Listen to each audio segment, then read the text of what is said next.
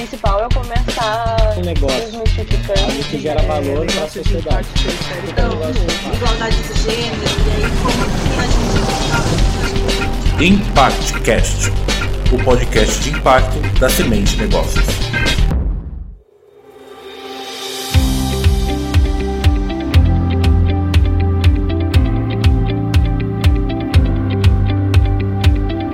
Pessoas! Esse é o ImpactCast, o podcast de impacto da Semente Negócios. Eu sou a Daiane Almeida, consultora de negócios da Semente e sua host. E hoje nós estamos aqui para falar de um assunto muito bacana: autocuidado como ferramenta de geração de impacto social.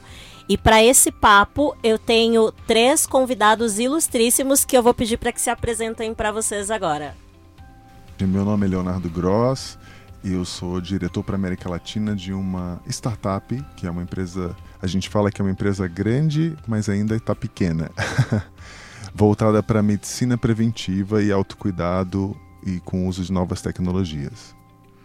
Olá pessoal, aqui quem fala é Fernando Paiva, eu sou diretor também América Latina é, da CareNet Longevity, é uma health tech especializada em tecnologia IoMT, ok? Salve, salve, gente. Eu sou Leonardo Pio, eu sou biomédico e agora estou fazendo filosofia e eu sou palestrante. Então, nessa área de comunicação e ajudar as pessoas é porque eu sou apaixonado e procuro fazer isso. Muito bom ter todos vocês aqui. Quero agradecer pela presença. E já começando o papo, o que, que vocês têm para falar para gente sobre as questões de autocuidado no, no dia a dia com relação à tecnologia? Bom, primeiro acho que é importante a gente esclarecer é, o que, que é o, o, autocuidado e o que, que ele impacta na vida das pessoas, né? O autocuidado, ele já intrinsecamente as populações elas já geram isso, isso reduz no fim do dia desperdício.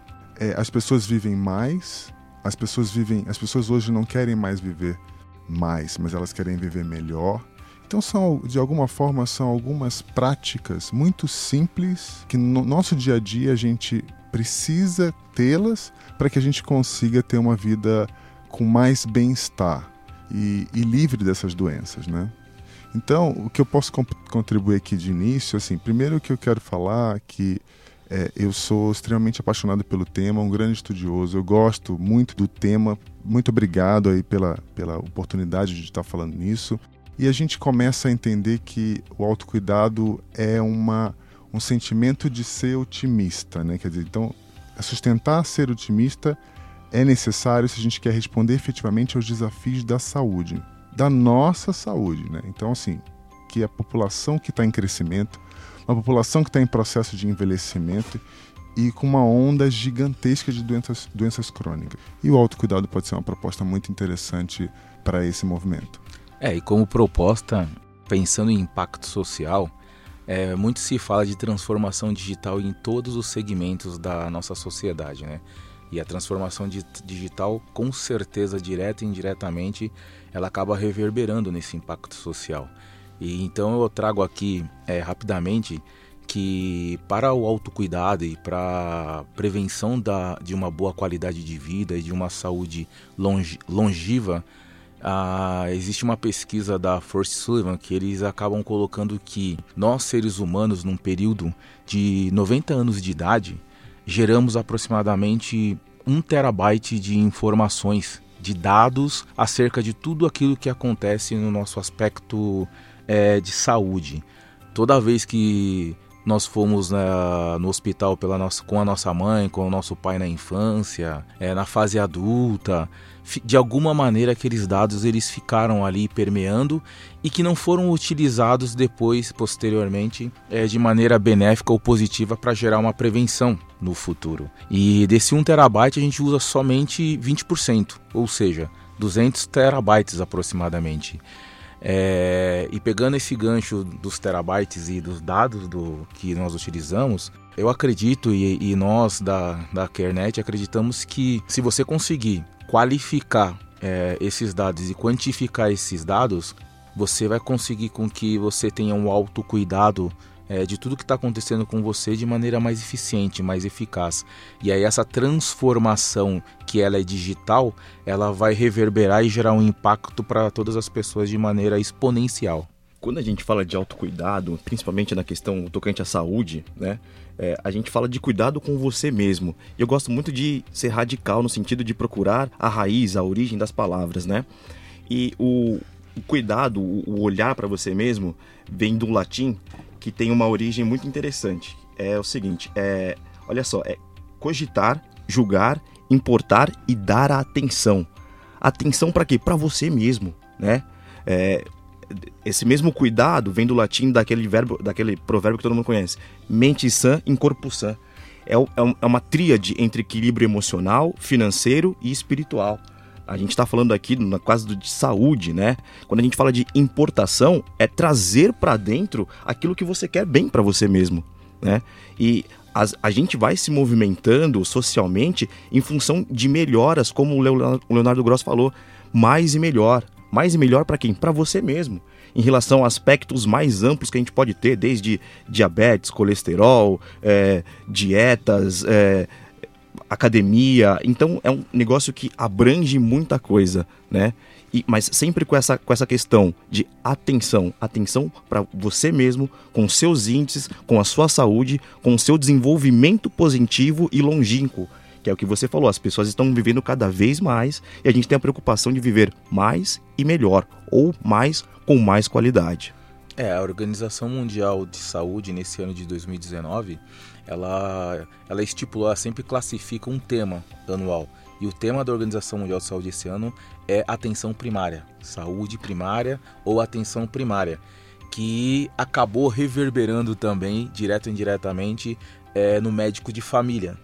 Por quê? Porque quando você tem um médico de família, você tem essa atenção ou autocuidado é, com muito mais destreza, com muito mais é, sensibilidade e, e acaba auxiliando com que as pessoas se sintam mais seguras também para que elas acabem dando atenção para elas mesmas. Uma coisa que você falou que eu acho muito importante são os cuidados primários, é o básico, é atenção, é observar.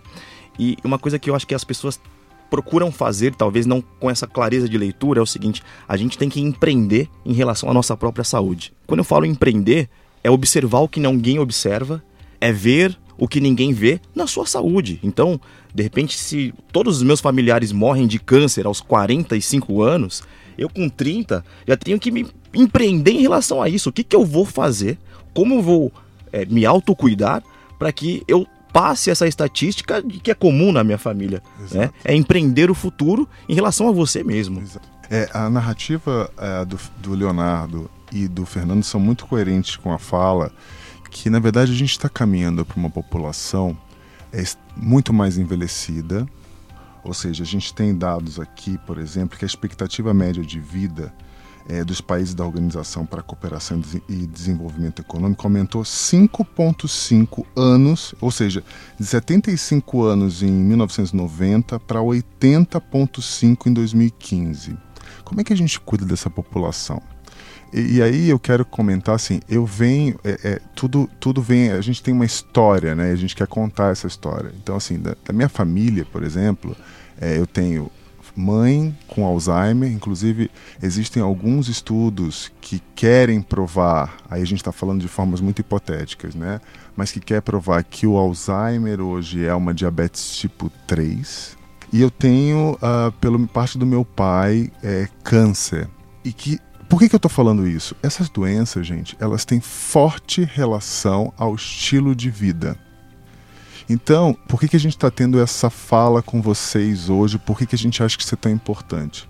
Porque a gente vê casos onde uma população que está envelhecendo mais e hoje a gente fala que o novo, o, o novo uh, tabagismo é o sedentarismo.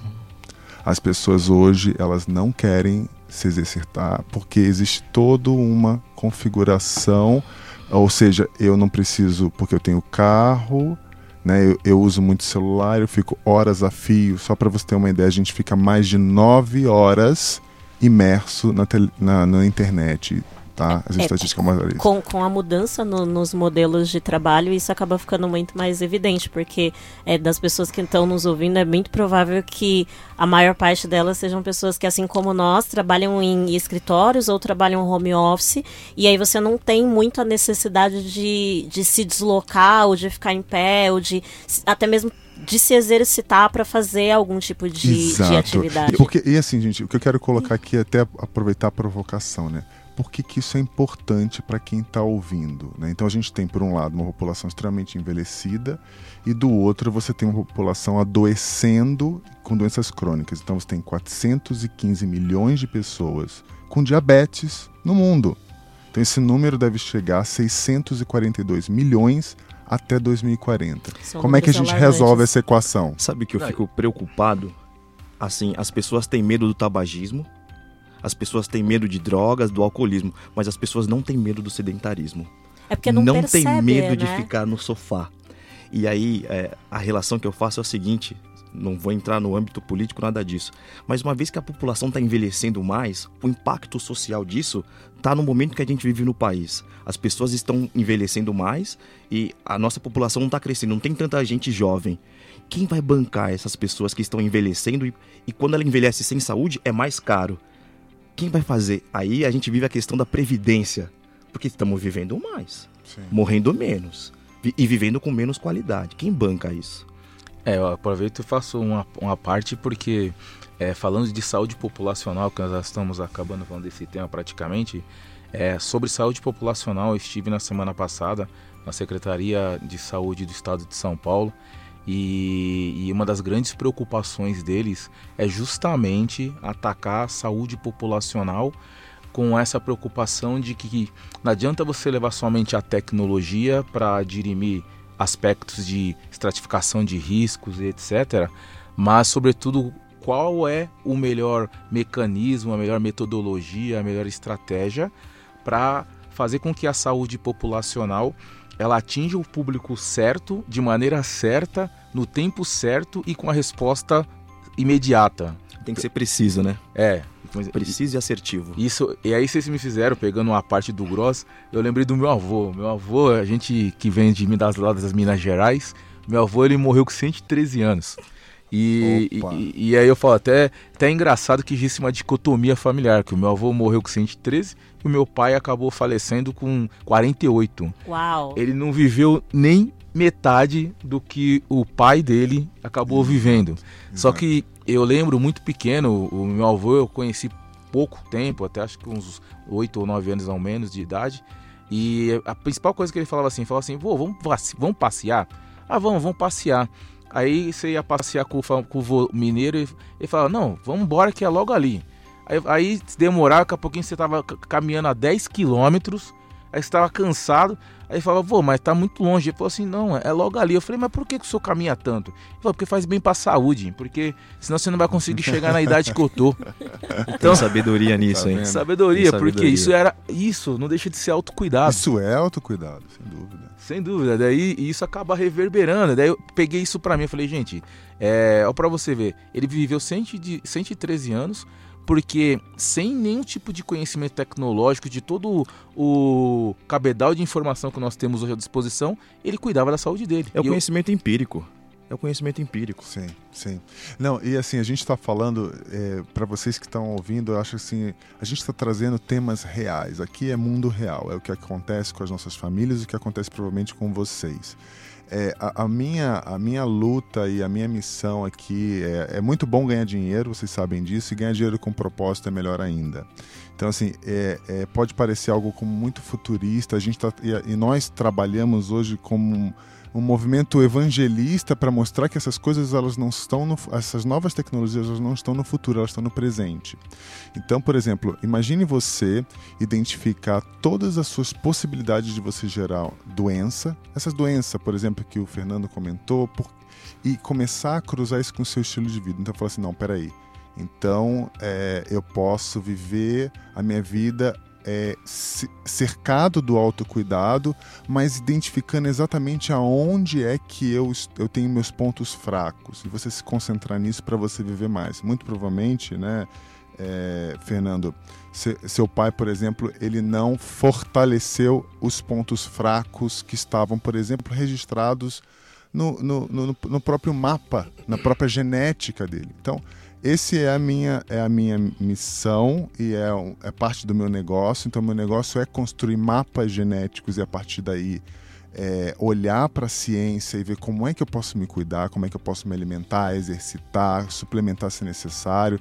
E eu quero colocar essa provocação aqui, né? O que, que vocês acham que. E aí, de repente, essa fala pode estar indo para você que é empreendedor.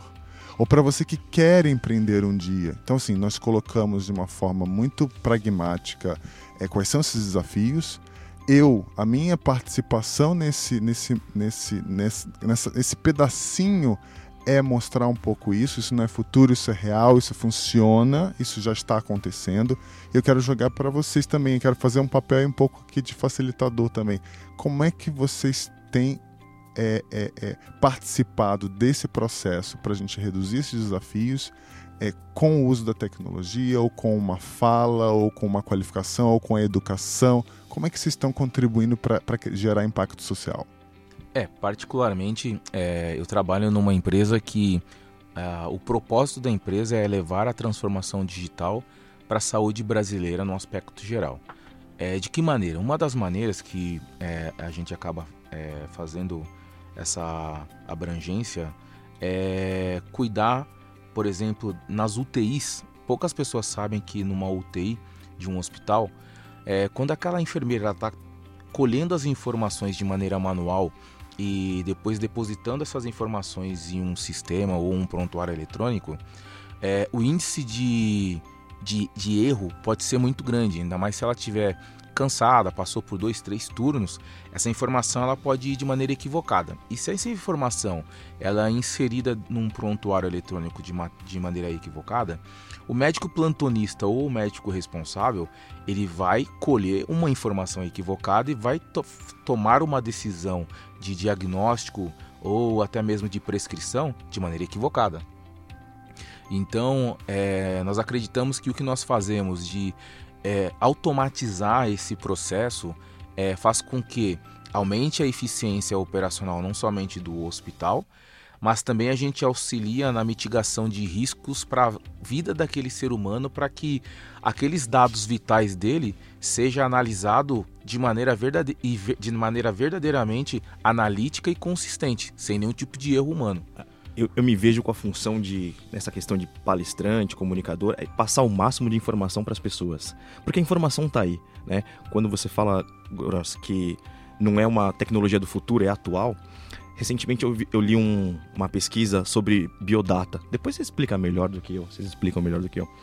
É, algumas empresas já conseguem fazer uma, uma leitura de que se a, se a pessoa vai ter Alzheimer ou não. Alzheimer não, desculpa, Parkinson ou não, através do movimento que ela tem no mouse. Veja só, ele faz uma leitura de como está ali o, a sua movimentação motora e já passa essa informação para as seguradoras. Olha, futuramente o Leonardo Pio, em função de como ele se movimenta 10 horas usando o computador, ele vai ter problemas de, de, de Parkinson. Então, o que as pessoas precisam saber é que a tecnologia já está aqui agora. As decisões precisam ser tomadas já e de maneira assertiva, como você falou. Eu achei sensacional isso daí. Né? É, nas, geralmente, assim, nas palestras de transformação digital que nós promovemos, sempre falamos que tecnologia exponencial não é mais tendência, é uma realidade. É uma realidade, como você disse, premente. E se nós não estivermos embevecidos da realidade de que a população, de que todos nós precisamos estar conscientizados de que a informação e a qualidade dos dados que você gera sobre você mesmo é, tem que ser utilizado, tem que ser analisado. É, você não vai conseguir ter um autocuidado é, de uma maneira que vai prevenir qualquer tipo de patologia na sua vida presente ou futura.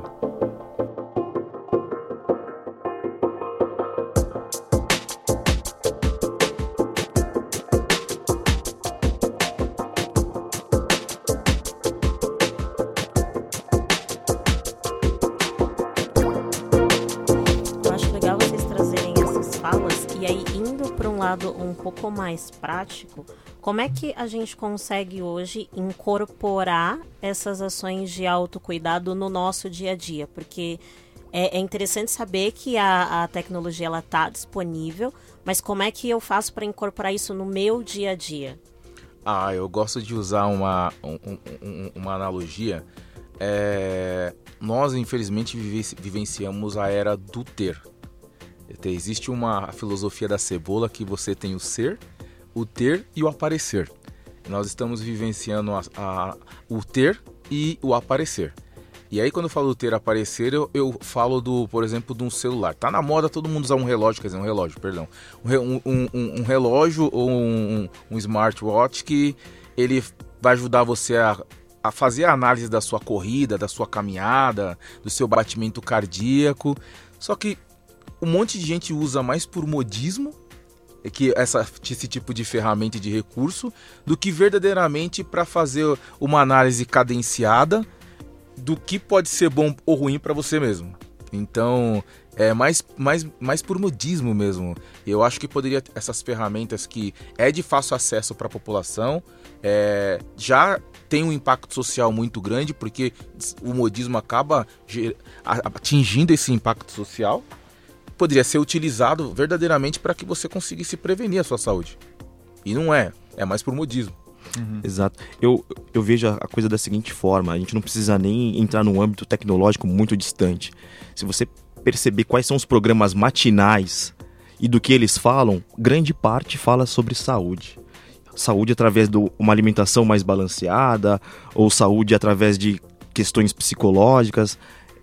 Então ele está ali com a dona de casa falando do básico do dia a dia. Procure ajuda, ou seja, autoajuda, ou procure uma alimentação melhor, é, questões de vacinação, que está na televisão, para todo mundo ver, que atinge entre em todos os lares, da pessoa mais com mais condições a pessoas com menos condições. E cai exatamente no que você falou.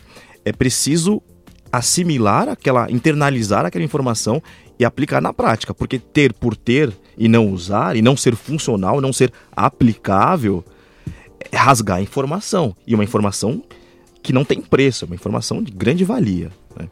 Eu quero dizer para vocês que a gente não combinou essa fala e está totalmente integrado. Assim, eu tenho um, um, uma coisa assim, muito em linha, já contei para vocês do meu histórico familiar. E assim, pequenos, pequenas mudanças, grandes transformações. Então, assim, é, quando você seria, vamos dizer assim, seria o ideal, né, se a gente pudesse fazer um mapeamento genético que nos dissesse todas as nossas propensões, alergias, tudo aquilo que nos faz ficar longe do trabalho, da família e mais perto dos hospitais e das farmácias. Isso seria o, o, o, o é, é, o que eu tenho como propósito, é o meu negócio, mas isso ainda está muito longe da população.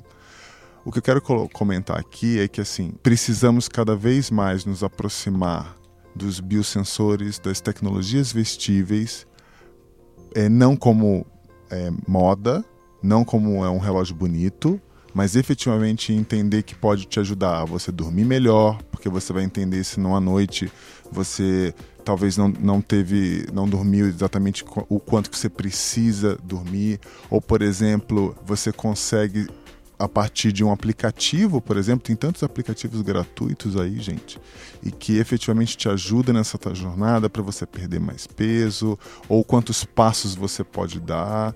Então, assim, é, existe também um movimento das, das grandes empresas, das seguradoras, para te premiar. Eu acho que esse é um conceito que acaba estimulando o autocuidado. Te premia, seja com benefícios. Uh, às vezes reduzindo a tua coparticipação no seu plano de saúde. Isso é, um, isso é um movimento que vai acontecer muito em breve. Você vai pagar menos porque você está andando mais, você está subindo na esteira, reduzindo peso, você está indo na academia, você está se alimentando de produtos in natura, por exemplo, né? Menos aquela coxinha gostosa com catupiry e Coca-Cola, que é o, né? E, e, e, que isso é muito bom, mas isso, isso tem um preço que você paga bem bem ali na frente e, e, não vale a pena, né? Então, assim, existe esse movimento que eu acho que é super positivo. Então, ele vai te incentivar de repente reduzindo o que você paga de mensalidade para o plano, por exemplo, ou vai te dar um benefício fiscal, você vai pagar menos imposto. Porque, querendo ou não, você está reduzindo custo e com isso tendo um ganho absurdo é, é, é, é, é de saúde. A gente tem um negócio que a gente fala, gente, que é, um termo em inglês, eu vou explicar. É a questão do lifespan. É quanto tempo você consegue se manter saudável na sua vida. Isso é muito importante. Quanto tempo você, você vive saudável até que você não instale uma doença crônica em você? Então, eu só quero colocar aqui um ponto que isso é impacto social. Quando você se preocupa com a sua saúde, quando você busca meios dos mais simples de mudar o seu comportamento. Não é aquela coisa assim, ah, eu só vou mudar agora que eu estou diabético, agora que eu infartei. Não! Se você se propõe a fazer algo preventivo, você certamente vai conseguir reduzir muito. O teu, o teu orçamento familiar é menor, você consegue ter uma, uma sobrevida, tá com a tua família bem, não tá, não tá na cadeira de roda, não tá numa sonda. Esse impacto social é positivo e ele atinge toda a camada da sociedade. Eu gostaria, gost, oh, perdão, gostaria de, de, de, de parafrasear o filósofo aqui da mesa é o Léo. Só que eu queria fazer uma, para, uma parafrase aqui do, do, do, filósofo Seneca, gosto muito, que ele sempre fala que só existem ventos favoráveis para quem sabe onde quer chegar. Se você não sabe onde você quer chegar com a sua saúde, com o bem maior que o universo, Deus, seja qual for a filosofia e a crença do ser humano que está nos ouvindo, é, não, ninguém vai conseguir fazer isso por você. Então você só vai conseguir chegar de maneira favorável com a sua própria saúde se você cuidar dela. Por isso que o tema aqui é autocuidado. Né? E aí eu passo a bola aqui pro, pro Léo para continuar essa filosofia. Léo 1, Léo 2. Léo 1, Léo 2. ou pio ou grossa. Mas de uma maneira mais popular, o que você disse é o seguinte: quem, para quem não sabe onde quer chegar, qualquer lugar basta. Qualquer lugar serve. Se eu não sei quanto tempo eu quero ter de vida, se eu viver até os 30, 40, do jeito que viver, ótimo. Se eu quero ter uma vida que nem o seu avô, até os 114, eu tenho que me preparar. Eu quero chegar aos 114 com qual condição? E ó que eu digo, hein, faço uma parte aqui porque como não é combinado, ele morreu indo trabalhar, meu avô tinha uma marcenaria, indo trabalhar e quando ele abriu a marcenaria que ele, que ele morreu. Olha só, agora quero dar o contraponto aqui. É, a minha mãe, por exemplo, foi uma pessoa que ultrapassou muitas barreiras, uma sobrevivente, uma mulher negra que ocupou posição de liderança numa multinacional americana. E hoje ela não sabe nem onde ela está. E o café da manhã dela era, era refrigerante e uma vida de estresse, dormia pouco, etc. E tá aí o resultado, né? Então, assim, não, isso, isso não é uma coisa que a pessoa, ah, não, ela era uma pessoa extremamente ativa, inteligente, então fica aqui a dica, a gente coloca um pouco, a gente deixa um pouco o ar pesado, mas é para colocar que assim, isso, isso aí ela deixa de ver a neta crescer. E vocês podem assumir uma posição de, de ser protagonista da saúde de vocês. Eu, eu assumi isso, eu tive a dor, perdi meu pai, agora minha mãe praticamente eu perdi, porque ela já não sabe nem mais onde ela está. E isso significa. Mas eu não quero isso para minha filha. E minha filha hoje está é, totalmente convencida de que ela precisa é, é, ter uma conduta de alimentação, de estilo de vida, de dormir bem, para que ela não para que ela chegue aos 113 anos, por exemplo. Nossa, Grossa, você nem fez, nem fala, porque eu vou ser papai agora no mês de setembro. Oh, somos dois, você é pai de gêmeos. Olha eu vou só. ser de um só e vou saber o sexo amanhã, né? Bem. Aproveitando aqui. E aí o que que acontece? Você tá falando Parabéns uma coisa... aos dois futuros Obrigado, papais. Deus abençoe a, a todas as crianças de todos. O que que acontece? É muito engraçado que é, eu pensando já na qualidade de vida e, e, na, e na, saúde, já na, na, barriguinha, bebezinho. Eu ainda sou pai de primeira viagem, então tenho que aprender um monte de coisa sobre paternidade e sobre bebê, né? E a minha esposa, ela sempre foi é, vegana, sempre foi fitness. E é toda a alimentação agora que nós estamos consumindo, é, para que repasse para o bebê, é uma alimentação orgânica, uma alimentação que faça com que o meu bebê, que eu ainda não sei o sexo, por isso tem que falar o meu bebê, me ensinaram, né? Que o meu bebê depois ele consiga no seu processo de desenvolvimento ali, acho que é fetal, né, o nome correto, ele tenha todos os nutrientes, os ingredientes necessários para crescer com uma boa infraestrutura fisiológica, orgânica e celular. Então a gente já se preocupa agora no tipo de alimentação dela, exercício físico, meditação, uma série de aspectos para que o bebê já nasça com isso daí já embutido lá no córtex mental dele sim, e no inconsciente sim. dele, que o bebê também já tem um consciente sendo formado. Sim. Mas deixa eu só falar uma coisa importante que eu acho que isso faz super sentido o que você está falando, Fernando. É, a minha filha, ela é. Eu não quero levantar a bandeira aqui, não, gente. Eu acho que cada um tem a sua alimentação. Isso, isso é importante. Faça um teste entre você. Aquilo que não te cai bem, de repente uma alimentação que você não dorme bem, aí você está vendo que aquilo ali está te dando indicativo de que não é legal. Minha filha optou em ser vegana aos sete aos três anos e ela já é vegana, já é anciã, já é vegana há quatro anos, ela tem sete. E assim, a gente sempre teve essa preocupação. Ela faz ginástica rítmica, ela faz balé de graça, tá, gente? Então, assim, ah, não, é de graça, ela faz de graça. E ela não come carne alguma, só peixe. E, assim, ela, enquanto todas as crianças da sala dela dão PT o tempo todo, né? Gripada, etc. Com, enfim, com todo aquele. Vocês sabem como é. Vocês vão, sof vocês vão sofrer isso que eu tô falando. Só que assim, ela não tem nada. Ela não tem nada. Essa menina tomou antibiótico em sete anos uma vez na vida porque a gente queria ter um controle a mais. Ela não tem febre, não tem nada. Mas o que, que isso quer dizer? É questão de autocuidado, empoderamento, de você chegar na sua casa e educar os seus filhos. Então, faça isso por eles. Eu acho que isso é interessante colocar, porque assim, a gente está falando de um país em que 166 milhões de pessoas uh, vivem numa, num, com um salário, né, menos de dois salários mínimos, então isso é uma redução de renda. Quando a gente traz a questão do autocuidado, soa muitas vezes de duas formas, né, para dois grupos muito distintos. Ou, um, eu não vou fazer, não vou me autocuidar porque nunca vai acontecer comigo, vai acontecer com meu vizinho, com meu tio, vai acontecer com a família da galera que tá falando no podcast, mas não vai acontecer comigo. Aconteceu com os meus parentes, mas não vai acontecer comigo. E se acontecer, tudo bem, eu vivi bem porque eu fiz tudo o que eu queria. E uma frase que eu costumo ouvir muito é: eu comi tudo o que eu queria dentro desse uhum. período. Uh, ou então a gente vai muito para um lado de falta de acesso, que é uma realidade. A gente está falando de São Paulo, mas a gente sabe que existem bairros por aqui que a gente não tem esse acesso. Como é que a gente fala, por exemplo, de autocuidado como tenha uma boa noite de sono, quando essa pessoa precisa sair de casa às quatro e meia da manhã e volta depois das 10 horas da noite. A gente fala de autocuidado com alimentação, mas como é que a gente consegue é, incorporar isso no dia a dia quando tudo que a gente vai comer é, em, de, comprar de grandes supermercados, enfim, é tudo muito uh, ou industrializado ou com muito agrotóxico e esse produto in natura, esse produto orgânico, ele ainda está longe de uma boa parte da população. Eu acho que o desafio ele entra muito nessa minúcia de como é que eu um convenço ou enfim, educo essas pessoas de que não, não vai acontecer só com seu vizinho, pode acontecer com você também. E para você que não tem acesso, como é que você consegue incorporar autocuidado, quando na verdade é um sistema que é, te leva a um nível de, de fato, não se cuidar, porque você é só um agente produtivo. Você está aqui para produzir, quando você não conseguir produzir mais, eu te substituo por outro.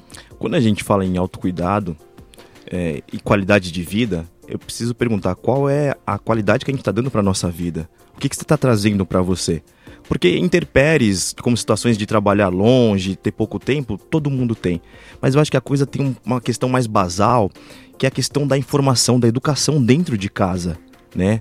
É como é que você vai, por exemplo, é, brigar com uma criança que refrigerante Coca-Cola faz mal para ela, se quando ela vê na televisão, o que ela vê na televisão é o consumismo da Coca-Cola o tempo todo, né? E veja, a pessoa que toma Coca-Cola pode ter menor condição de recurso ou mais recursos, né? Mas se a gente pegar do, da pessoa que tem menos condições de recursos, aí que a educação se faz mais necessária no sentido de ler. Tem um uhum. ditado que diz que é, quem não lê é obrigado a acreditar em tudo que falam. Uhum. E se estão falando para você que aquilo faz bem, você vai acreditar, porque você não foi atrás. Não existe um despertar, uma curiosidade para te entender para te ensinar um planejamento de como você vai fazer para chegar a uma vida melhor. A pessoa, quando você diz, a pessoa que fala, ah, já vivi bastante, essa pessoa para mim ela vive sem estratégia. Porque ela não sabe onde ela quer. Não sabe o que quer produzir, não sabe como quer produzir. Não sabe o que quer entregar e receber da vida. Isso é muito complicado. Porque você acha que a pessoa que fala aonde, até onde eu chegar tá ótimo, você acha que ela tem alguma grandes objeções, é, grandes, grandes planos, grandes não tem. E possivelmente ela vê um horizonte muito curto da vida dela. E pode ser que ela viva muito mais do que ela imagina. E se ela não se planejou para viver mais do que ela imagina, ela vai viver a Deus dará. O que vier é lucro. E esse é o grande problema. Não tem uma estratégia, não tem um plano. Não tem uma base que fale, olha, não, vamos cuidar da sua alimentação. E cuidar do simples, não precisa ser caro vamos diminuir o consumo de carne. Isso gera um impacto muito a, grande. A água é mais barata que a Coca-Cola, você pode pois ter é. certeza. Quantas você, você que está nos ouvindo e vocês que estão aqui já viram e não foi apenas uma vez. Criança no café da manhã tomando refrigerante e quem dá é o pai, é a mãe, é dentro de casa. Verdade. E é o pobre. É, por isso que eu gosto de Guimarães Rosa. Aí vocês me desculpam porque eu não sou filósofo novamente, mas aí eu pensei... Eu acho que eu já encontrei filósofo no, daqui. No, no? Guimarães Filósofo Rosa. todo mundo, todo Cara, é, todo mundo é. O Guimarães Rosa, ele sempre fala na literatura dele, porque todo mundo gosta de prestigiar os livros internacionais. E a gente tem uma vasta literatura nacional. E Guimarães Rosa fala: tudo muda numa base que não muda nunca. Se sua base é de autocuidado, de conhecimento em relação ao seu corpo, à sua alimentação, ao que você pensa, ao que você vê e aquilo que você sente, é impossível que essa base ela vai surtir mudanças estratosféricas no limiar da vida. Eu acho que se sua base ela é boa e foi construída de maneira boa, com o exemplo do pai, da mãe, das pessoas que influencia direto ou indiretamente, isso vai reverberar de maneira positiva. Então, no- tudo muda numa base que não muda nunca. A vida vai mudar, mas se a sua base ela é segura, forte, ela vai se perpetuar. Sim. Posso fazer uma provocação? Nós temos uma população brasileira de mais pessoas que têm, estão sobrepeso, tem mais pessoas sobrepeso do que pessoas com peso ideal. Principalmente adolescentes, hein? É, a gente tem uma. Isso é, é epidêmico. E já foi comprovado que existe forte relação entre pessoas que têm sobrepeso e obesidade com as doenças crônicas. É essa que você vai parar no pronto-socorro porque sua pressão está alta, sua glicemia está alta e tal.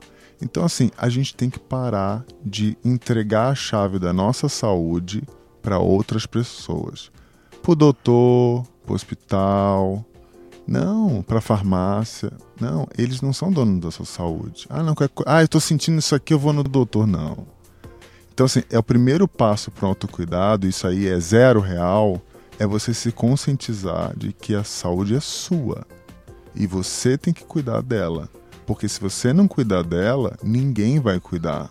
Grossi, eu sei que nós não somos médicos aqui de formação, nenhum de nós, somos entusiastas da medicina, mas eu gostaria de, de repente, aí eu faço uma retórica para você, é, porque existe o paciente crônico de alto risco e de baixo risco, e de repente o nosso público ouvinte, ele, não consegue diferenciar o que é crônico de baixo risco e um crônico de alto risco. Você, gosta, você consegue dar uma pincelada pra gente? Bom, o que eu consigo dizer para você, Fernando, é que assim, a gente tem coisas muito mais simples que eu acho que eu, eu quero trazer essa fala. Vocês sabiam que a gente tem um número muito grande de pessoas que não vão trabalhar porque ficam com febre, gripada, que a gente chama de doenças comuns. Não estou nem falando de doenças crônicas, é, não transmissíveis, que você normalmente você tem um tio, a sua mãe, você tem esse. Agora, essas doenças elas são facilmente evitáveis. Isso já é comprovado. Você ficar resfriado, eu tô com dor de cabeça, tô com rinite, não sei o quê. E tem forte relação, é, é, relação com alimentação e exercício. Por exemplo, só você não quer mais sentir isso? Não come aquele xixelentitos que te vende no trem. Começando por aí. Então, assim, existe E nada degraus. contra aquele profissional que está tentando ganhar vida vendendo esse xixi lentito. Exato, mas ele, de certa forma, é veneno pra você, cara. Então, assim, você é uma tá... escolha. É uma escolha. Então, assim, Uma escolha existem errada. degraus.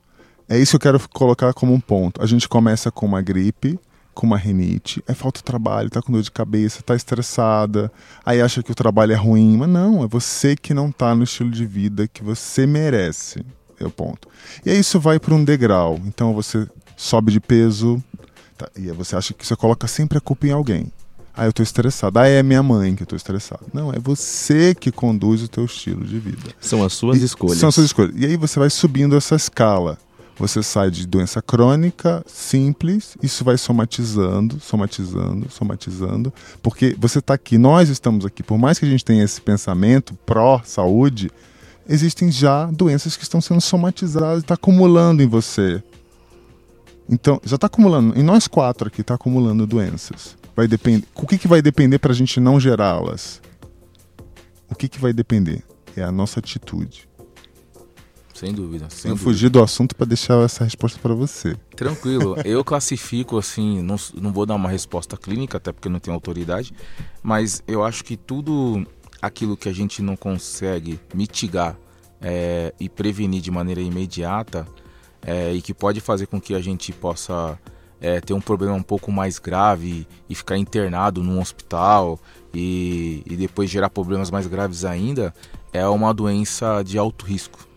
E porque eu particularmente classifico é, e abro aspas, particularmente a opinião Fernando Salso de Paiva, é de que uma de baixo risco, mas que ela é silenciosa a todo momento, é o cigarro. O cigarro, é, para mim, é- ele é, um, é uma patologia crônica, é uma doença crônica de, de baixo risco, mas que pode sim se tornar de grande risco. Só que o fato de você consumir o cigarro de maneira é, normal, ela acaba sendo de baixo no- no- en- enquanto não se apresenta algum tipo de patologia. Mas ela é de baixo risco. E depois ela se torna de alto risco. Se a gente for otimista e eu tenho obrigação de ser otimista, a gente tem que acreditar que as mudanças, as transformações positivas acontecerão ao longo do tempo, de geração em geração, né? A, a sua filha, por exemplo, já aos, aos sete anos já se identificou vegetariana, vegana. Outro dia foi difícil de explicar para Yasmin, eu tenho uma sobrinha de sete anos. Nós fomos, ela queria viajar de avião, fomos, fomos levar. E ela falou: "Por que que acendeu essa luz do cigarro no avião? Quem fuma dentro de um avião?" É difícil colocar na cabeça. Que bom, é outro chip, é outra proposta. Mas veja, o que precisou acontecer economicamente, socialmente, para que chegássemos ao ponto de uma criança entender que fumar é a coisa mais absurda possível. A provocação é o que precisará acontecer de desgraça, de problemas, de doença, de impacto socioeconômico para que a gente mude essa postura que temos hoje em relação à nossa própria saúde em relação à- forma como bebemos, como alimentamos, como falamos. O que eu procuro falar nas palestras é o seguinte: qual é a sua dieta? E eu não falo só dieta alimentar, é dieta de vida. Às vezes a gente consome mais do mesmo, mais da mesma música, mais do mesmo vídeo no YouTube, mais do mesmo livro, só ouço o que é decente, que eu entendo o que é decente pra mim, o que não é decente eu não excluo. Então eu tenho amigos, acredite se quiser, que ele deixou de se relacionar com a moça porque ela é vegana. Não, mas ela veio com essa questão de querer me catequizar, o vegano, eu detesto isso. Não quero doutrinação. Não quero. Sim. Veja!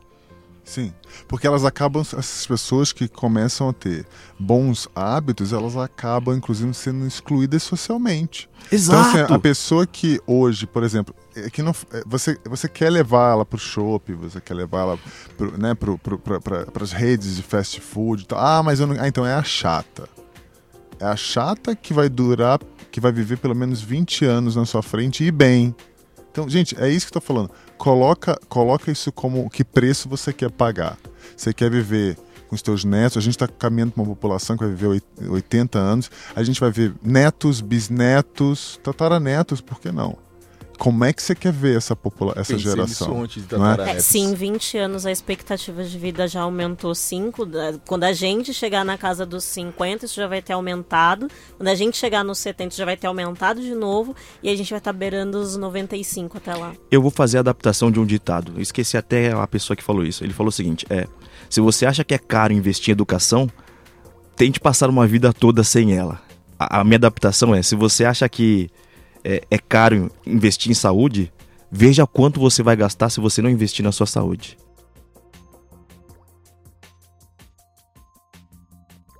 E aí, já aproveitando esse gancho, uma última pergunta para a gente conseguir terminar. É, Agora que é tá bom, vai terminar, pô? Pois é, a, a gente precisa, né? É, a última pergunta que eu tenho para fazer é como é que todas essas ações uh, de autocuidado incorporadas no dia a dia das pessoas, como é que isso gera, de fato, um impacto social? Como é que a sociedade ela ganha é, com esse tipo de atitude das pessoas, com esse novo estilo de vida, essas novas dietas das pessoas? Ah, eu vou falar uma que eu acho que é muito importante. Acho que todos aqui, acho que de maneira linear, só temos bom humor.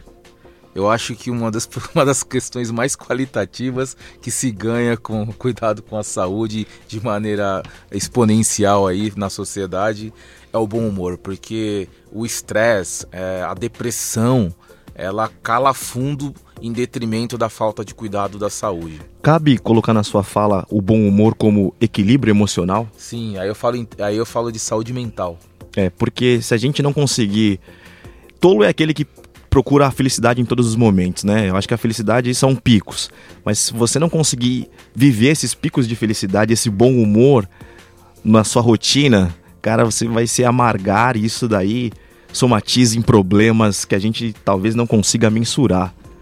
É, e gera a depressão, que hoje é uma das grandes patologias do século aí, é das, das deficiências aí. Do Sim. Século. Engraçado assim, é, a Organização Mundial de Saúde já percebeu que o autocuidado, por exemplo, tem um, um forte impacto social, econômico e financeiro mundialmente. Aí a gente vai colocar o seguinte: é, a gente está, como o Paiva colocou aqui, né? A gente está caminhando. Será que a gente está caminhando para uma população mais doente, que precisa, por exemplo, de tomar mais antidepressivo e que precisa é, é, faltar ao trabalho, é, não se relacionar com a família, se isolar, né, ou cometer, enfim, é, coisas que não estavam, não estavam ali para aquela pessoa fazer, né, é, por conta da, da, da do, do, aspecto. Então, assim, gente, conheça, se conheça, acho que é o primeiro ponto, se perceba.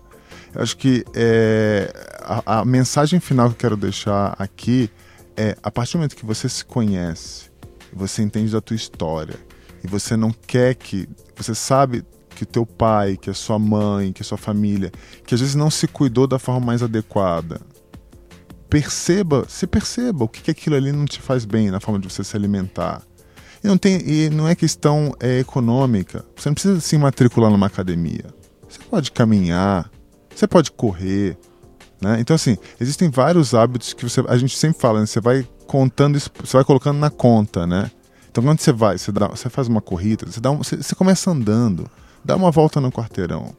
E aí você vai ampliando esses hábitos. O que, que isso vai gerar de impacto social? Isso vai gerar de impacto na tua vida, de você ser a pessoa que vai ver os seus filhos crescerem, que vai ver os seus netos crescerem. Né? Então, assim, eu acho que quero deixar essa mensagem. Perceba-se, né? Tome iniciativa como protagonista da sua saúde, não é a sua saúde não é do posto de saúde, é a sua. E comece a perceber o que, que eu quero da minha vida para daqui a 20 anos. Eu quero estar aqui daqui a 20 anos. Então, esse, esse é o impacto social que a gente está falando. Né? Então é isso, gente. Muito obrigada a você que estava nos ouvindo e eu espero vocês no próximo Impact Cash.